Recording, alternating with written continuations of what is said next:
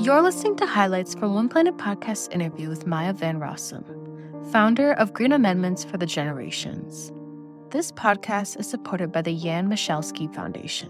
There are many statistics. The numbers are really big when we talk about how many people lose their lives, whether it's their actual life through death or the quality of their lives or their ability to live happy, healthy lives because of pollution and degradation to the water, to the air, to the soils, the devastation of our landscapes that affects us so deeply.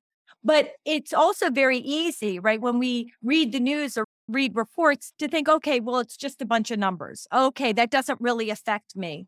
And what I really try to do through the book is tell stories of people like Gina that really bring it home and make people understand that pollution and degradation affects all of us. And the effect is deep, it's emotional, it's on our happy, healthy lives, it's on our families. And so we all really need to care about it and need to find this most powerful solution to addressing environmental degradation and the climate crisis. So, in the United States of America, when it comes to environmental protection, there's a lot of power in the hands of the states and there's also a lot of power in the hands of the federal government. Really, the laws by design sort of split the authority between state government and federal government. So when we have a constitutional provision in the state constitution, that will guide and dictate what state government officials can and must do. But it does not address the federal government and federal officials. So we really need a federal Green Amendment to address the federal government and federal officials. And the opposite is true too. We couldn't just get a federal Green Amendment and really feel like we had fully covered all the ground necessary when it comes to recognizing and protecting environmental rights. Even if we had a federal constitutional Green Amendment, we would want Green Amendments in every state constitution across our nation so we could be ensuring that our states were also doing better. I think in the simplest way I can explain it is that what a Green Amendment is. It is language that recognizes the rights of all people to clean water and clean air, a stable climate, and healthy environments, and obligates the government to protect those rights and the natural resources of the state for the benefit of all the people in the state, or if it was a federal Green Amendment in the United States, and they become obliged to protect those environmental rights and those natural resources for the benefit of both present and future generations. That's functionally what it does. But to help people understand what it accomplishes, is that a Green Amendment actually obligates to recognize and protect our environmental rights in the same most powerful way we recognize and protect the other fundamental freedoms we hold dear. Things like the right to free speech, freedom of religion, civil rights, private property rights. We all know how powerfully they are protected from government overreach and infringement. Well, when we have green amendments, now the environment and our environmental rights are added to that list of highest constitutional freedoms and protections.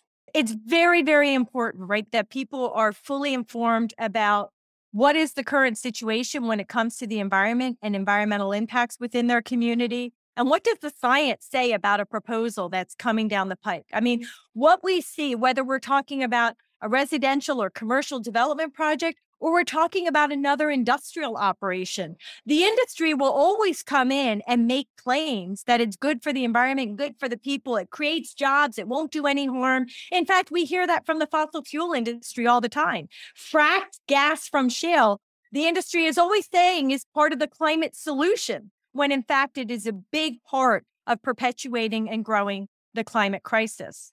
So it is very, very important for people to be armed with the facts and to be armed with the science. It's also very important that they understand to the degree they can, right? Not everybody's a lawyer. You know, what are the laws that are implicated? What are the agencies that have a role in deciding whether or not they will be exposed to whatever the proposal is that's coming down the pike?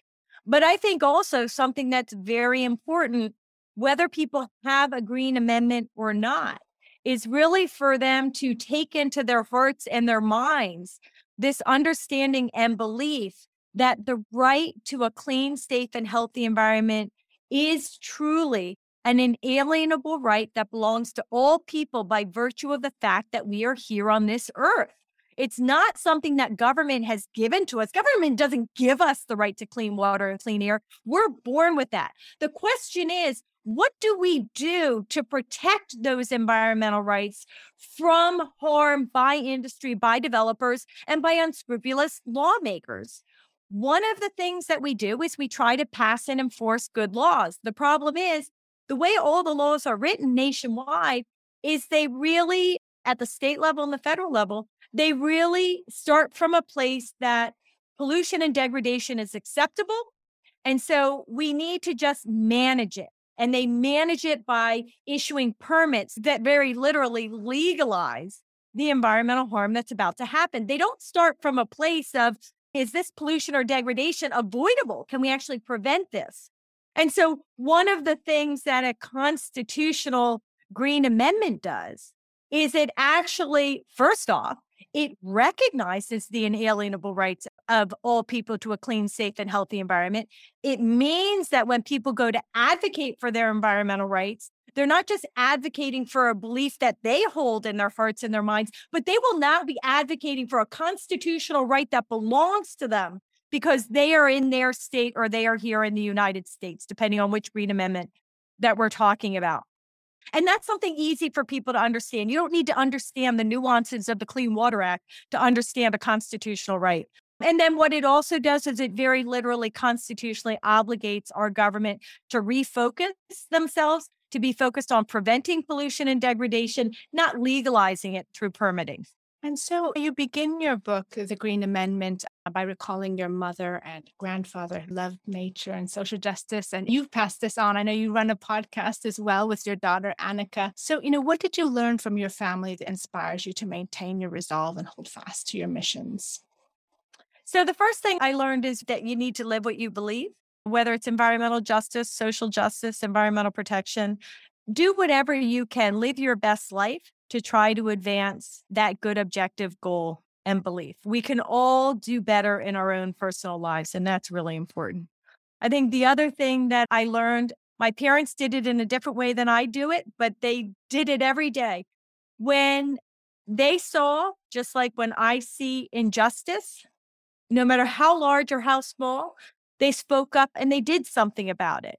When, you know, it came to my Opa, he stood up against the Nazis and did not allow them to take his sons to have to work in service to the Nazi movement. And so did my Tante Truus, my great aunt, is recognized with saving uh, on the order of 10,000 children, Jewish children from the Nazis. With my mom, she had so many beliefs in the importance of living a good life.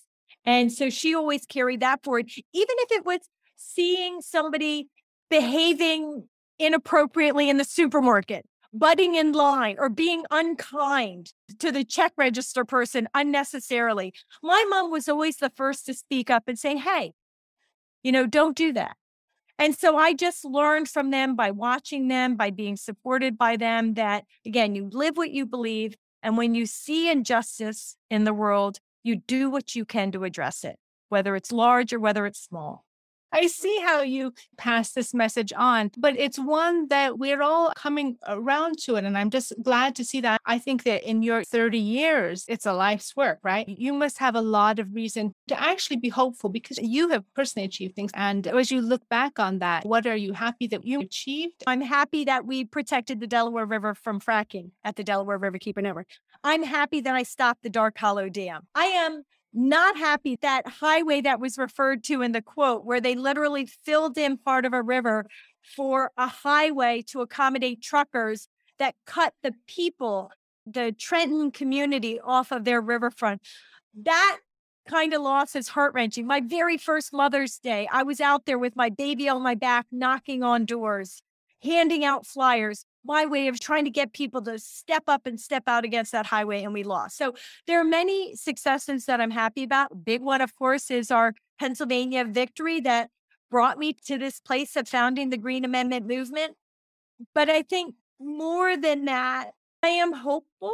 I am hopeful because I see so many people who care and who care deeply and who are really embracing this Green Amendment movement. It's amazing how powerfully it, resonates with people because while they can't get their heads around what does the Clean Water Act say or the Clean Air Act say or the blah, this law or that, they can get their heads around, I have a right to clean water and clean air, and I'm going to advocate for it. And so that's a beautiful, powerful thing. And it's really so empowering to see how people advocate for the environment in general but also advocate for this Green Amendment movement because the message is so accessible. I think the other thing is that I also just have this real belief if I can't be positive and hopeful, what's my option? To become depressed and sit down and shut up? Well, if I sit down and shut up, that's one less voice for the earth. That's one less voice for nature. That's one less voice for victimized people, you know, who are being sacrificed to industry. So I don't really feel like I have the luxury of wallowing in defeat or despair and sitting down and shutting up. I feel that I have a duty and an obligation to speak for the earth. And while fundamentally the, the Green Amendment movement and constitutional green amendments are about the rights of the people, I believe that by framing our green amendments in the way traditional constitutional rights are framed, where it is a right of the people, we give so much power to nature because we really are giving the people the power they need to protect our natural resources, to speak in defense of our critters and our wild places and our wild spaces, and for future generations to rise up in the most powerful way for our climate. I believe 100% in, in the rights of nature, 100%. But the thing is, fundamentally at its core, the rights of nature are about nature having its own voice in the courtroom, right? Being able to bring its own legal challenges to defend itself. But when you're going into the courtroom, what you are relying upon are the laws on the books. And if the laws on the books suck and sacrifice nature, in my mind, it doesn't matter if it's the river advocating for itself or a person advocating for the river. If the laws don't rise to the occasion of protecting the river in the most powerful way it needs to be protected, and protecting the people in the most powerful way they need to be protected, then we're not going to be victorious at the end of the day. But the Constitution is above those laws. So it creates this overarching power and really empowers people to be better advocates for themselves and better advocates for nature. And so I guess I just like look at all of these things together and I'm hopeful and I really believe that we will save the world. And I'm just sad that it's taking so much time. We hope you've enjoyed this program and listening to the highlights of this podcast. If you'd like to get involved in One Planet Podcast or learn more about environmental projects, click on the subscribe button. Thank you for listening.